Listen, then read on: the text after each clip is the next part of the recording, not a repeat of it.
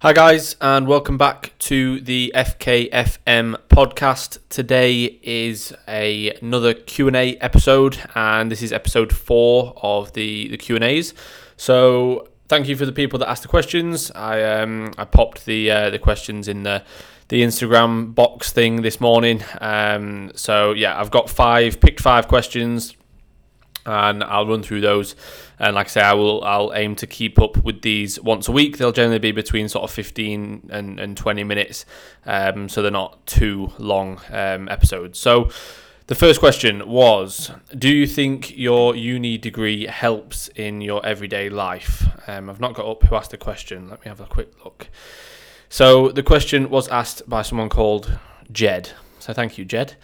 Um, so in some aspects, I would say yes, my uni degree did um, or is helping in some ways, but probably nowhere near as much as you'd expect.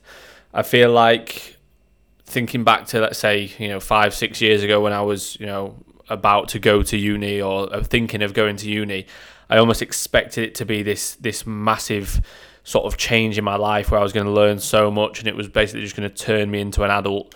Um, and yeah, it doesn't do that. It really doesn't do that. It might do for some people um, some people who potentially, you know, have never really stood on their own two feet or never really done anything themselves before going to uni, I do think it will help a lot. So, like for me, it wasn't really any change. I just lived on my own. Um, I still made my own food, pretty much like I did at home before. Anyway, I still worked like I did at home before. Um, I didn't really go out much, like it's just not really what I'm about. Not really that bothered about doing that. Um, I got into the gym even more. So like not not that much changed for me. Um, in terms of what I learned from the course, so I did sports science with management, and obviously now I'm a, I'm a, I'm a coach. So you'd expect that some of those things that I learned in my course would sort of cross transfer to what I'm doing now um, or to PTing. And did they really? No, not really at all, to be honest. Um, there's probably a couple of things. So like learning how to research properly using things like Google Scholar and learning how to sort of actually critically analyze research i guess is helpful. So i can i could read um, let's say i could read some some literature and, and now i wouldn't just read like and see the first line of the abstract and be like oh my god creatine causes hair loss. Like i, I now have a little bit more of a critical eye and i guess i could put that down to uni because they sort of teach you a little bit about that. Um, but yeah, other than that, not a lot. It, I don't think it's helped me in terms of sort of my, let's say, my time management or my my hard work, anything like that. Um, so yeah, I think dependent on the individual. If you're someone who's, let's say, you know, not really stood on your own two feet, living at home, or you've been like, let's say, almost like overly smothered as a as a child by your parents and you need to go off and do your own thing, then I think it'd be great. But for someone who was sort of living there normally anyway, doing what they would do anyway, uh, just at home, um, I don't think it's that much of a difference. Obviously, if you are wanting to be a doctor or a lawyer or anything in any profession where it is 100% required that you have a degree, then obviously, yep, you're going to need to get one. But if you're wanting to do something, let's say in relation to to fitness. There's a lot of free content out there. There's a lot of um, courses out there that aren't university degrees that will generally get you where you need to get anyway. Um, okay, so yeah, I hope that covered that. So question two: um, How to decide what split to be on? So this came in from someone called Ethan. So thank you, mate. Um, so your split is going to be dependent on your availability and also your level of experience. So, let's say you can only train twice per week. You're obviously not going to do a push pull leg split. You'd like you're going to be in a much better position to do a full body split. Just do two full body days. Let's say you can only train 3 times per week. Probably going to be best to do either 3 full body days or maybe an upper, a lower and a full. If you can train maybe 4 times per week, you could do an upper lower split. If you can train five times, it might be more like a pull push legs. Um, generally, I wouldn't want people training any more than six times per week, but that's going to be obviously very dependent on the individual. So, obviously, saying that, that was kind of tailoring it more towards, let's say, beginners or beginner to sort of intermediate level trainers. If you're quite an advanced trainer and let's say you can only train four times per week, you might have a sort of quote unquote quote bro or pro split, whatever you want to call it. Um, you might have that in because you know that, let's say, you've competed three, four times before. You know where your strengths are. You know where your weaknesses are. You've been absolutely peeled before, and you can see exactly where you need to bring up. You then might have a, a really sort of individualized, tailored split to you and your weak body parts. Might be something like push and arms, rest, pull, rest, legs um, and then something like another another push and arms day or something like that, depending on, on, on the individual. Or you might have two leg days across the week because your legs are a weak body part. So it's it's quite hard to. There's no sort of this will dictate your split. There's no one thing, but your availability in terms of how many times you can train per week and your experience are going to be quite important. What I would suggest is start off with something like full body split or an upper lower. And when you get to the point where you feel like you're struggling to progress on that split, so your numbers are stalling on that split or your recovery is not in a good spot from that split, then you can look to progress it. So potentially go from a full body split to an upper lower split, from an upper lower to a pull push legs, from pull push legs maybe to a more individualized split tailored to you and your weaker body parts as you learn more about yourself. But just remember that it's really not that important. So the split that you're on isn't going to dictate whether you build muscle or not, or whether you look good or not. It's not going to be, you know, oh well that guy looks better because he's on a, a pro split and that guy looks worse because he's doing pull push legs or vice versa. Generally the people that train hardest the people that are most consistent the people that are generally the, the hardest working are going to be the biggest and the strongest and obviously the if if they have the genetic capabilities to do so. Um, so don't overthink it and just pick a split that, that you generally enjoy and that you can adhere to and that is, is helping you progress your numbers Okay, so question three. Um, they asked how to approach a lifestyle client who gets bored of the meal plan. So this was from someone called Pancho. Cheers, Pancho. Um, so I don't actually give my clients meal plans. So I, I'm not a qualified nutritionist. Sorry. So I'm not a qualified nutritionist. Um, and in order to give out meal plans, really, you ought to be. Um, don't get me wrong, I help people with their with their meal plan. So like I, I give people macronutrient targets to hit, and then if they're struggling or if they want to just show me what their their day to day food options are, and like they'll send me a food diary on MyFitnessPal, and I'll give them little sort of tips and pointers as to where they can improve and how they can get closer to their macro targets. But I'm not a massive fan of just giving a, a, program, a meal plan, and saying eat this, eat this, eat this. Especially if you've not got a lot of knowledge about that person. You know, if I was to get a, a, client and just give them a meal plan, I might not know what foods they like. I might not know their intolerances if they've not told me that yet. You know, it's it's generally not going to be. It doesn't have to be a meal plan.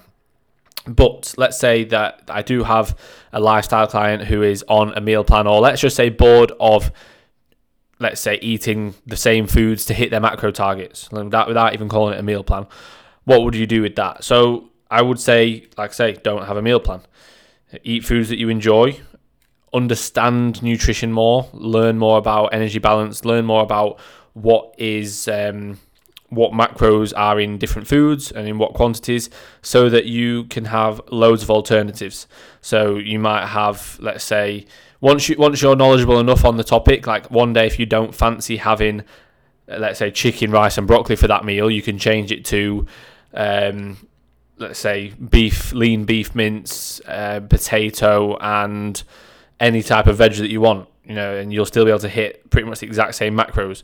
You know, if you don't fancy having, let's say, cereal one time as your post workout, you could easily change it to any carb source that's generally going to be low fat and any protein source that's going to be easily digestible. So I will work to like educate the client as much as possible to to tell them that it's not that you know there's no foods that you have to eat or that you can't eat. It's not like there's good and bad foods.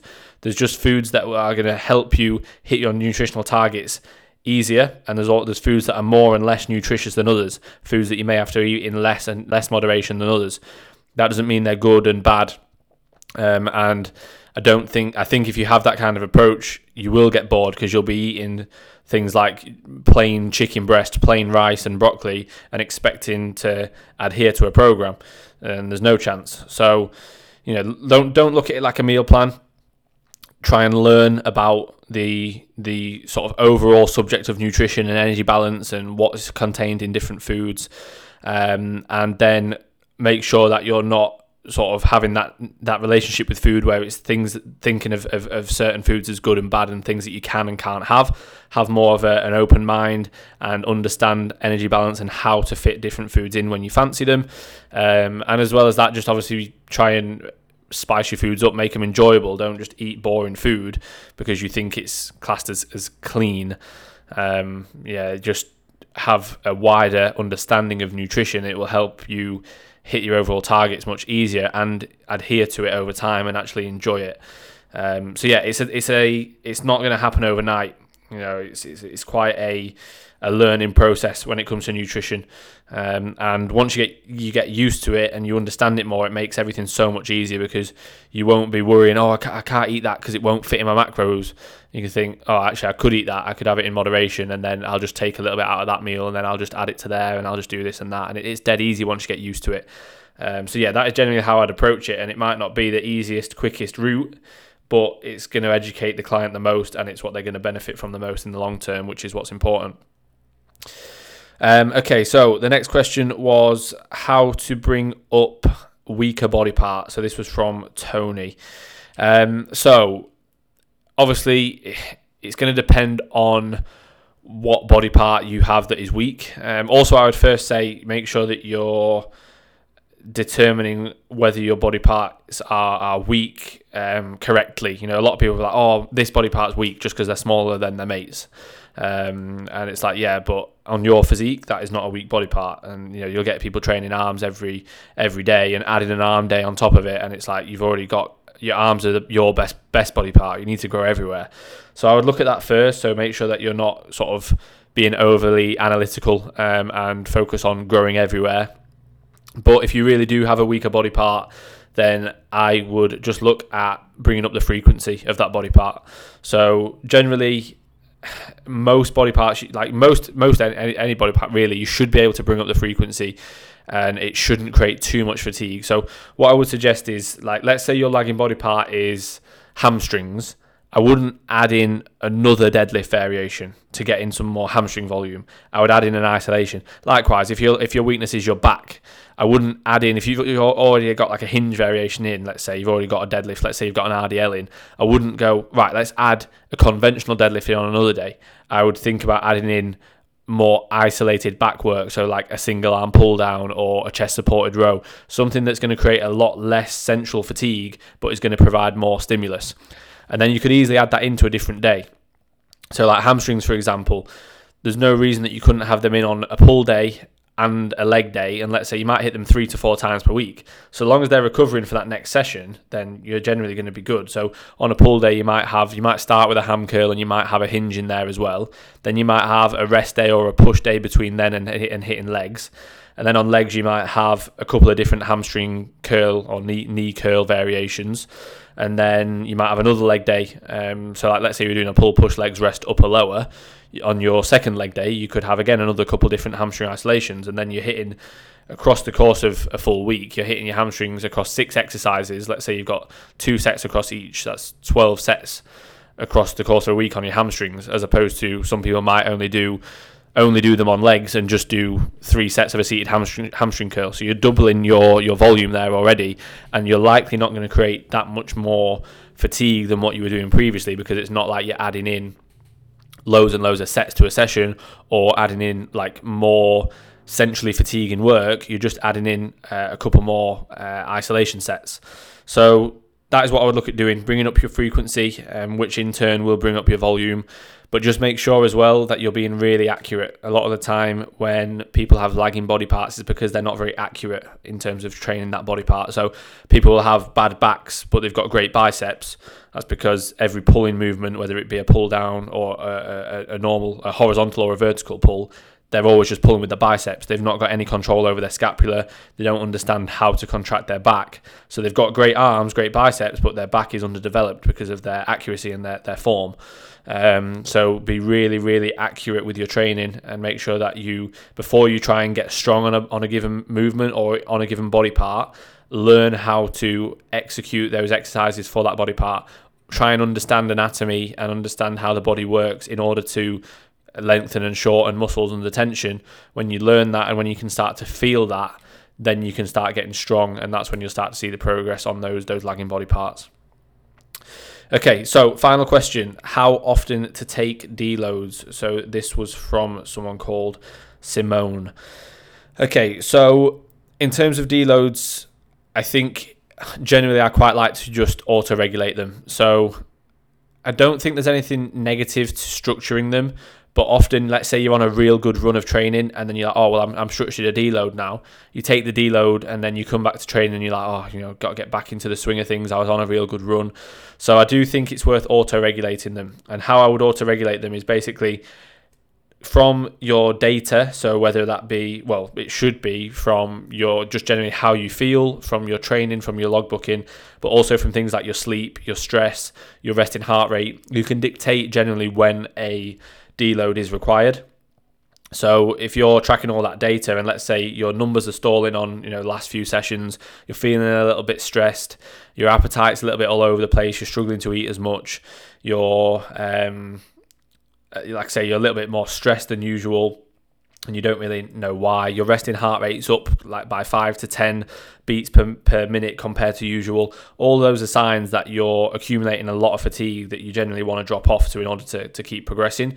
So if you're logging all of those variables and, and obviously being aware of how you're feeling, you can generally auto-regulate your deloads to kind of catch them a little bit early um, and and not sort of go into a position where you almost like overreach and end up injuring yourself or trying to keep progressing lifts for weeks on end when they're not and just running yourself into the ground.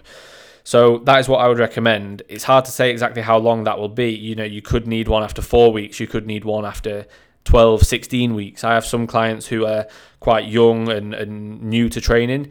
They don't need to deload. You know, they, they could probably run training for six months without needing a deload realistically because they're working up to using any any real decent load that's going to accumulate a lot of fatigue. They just need to enjoy their training and get it get it done. You know, learn the movements and enjoy it. That's the main thing when you're first starting out. So if you're a beginner, I wouldn't you know really think too much into things like deloads and and even like splits, like the earlier question. So um, I would definitely look at auto regulating it, and I would also think about devolume weeks versus a deload week. So something that I like doing with clients is a, a week um, instead of a deload. So what that'll be is is that they, they still are going into the gym, so they're still training, but they're bringing their volume right down. So they're still training at the same intensity, they're still using the same loads, but the volume is, is right down. So they might do rather than two sets on a compound, they'll go down to one set. Rather than maybe three sets on some isolations, they'll bring that down to two. Two sets on some isolations, they might bring down to one. No intensity methods, so no rest pauses, no drop sets, anything like that. Um, and generally that's no no sort of force reps or anything like that as well no 50-50 reps generally that will that will bring off a lot of fatigue, but you'll still be able to maintain your numbers and you'll still be able to keep into the in the rhythm of training. I think often when people deload, they they basically it can take like three weeks to be back to where they were previously. So they'll deload because they're feeling a little bit fatigued prior to that. So that week's a bit of a, a, not a great week in terms of progression.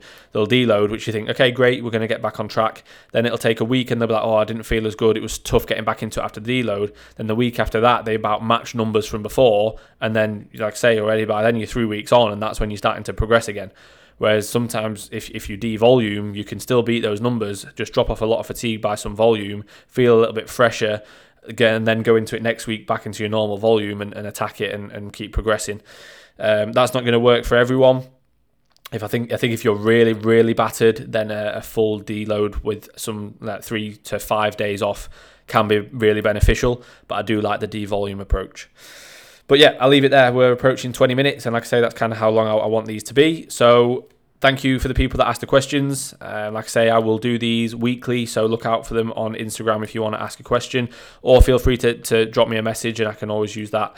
Um, but yeah, thank you all for listening, and I will catch you in the next episode. Cheers, guys.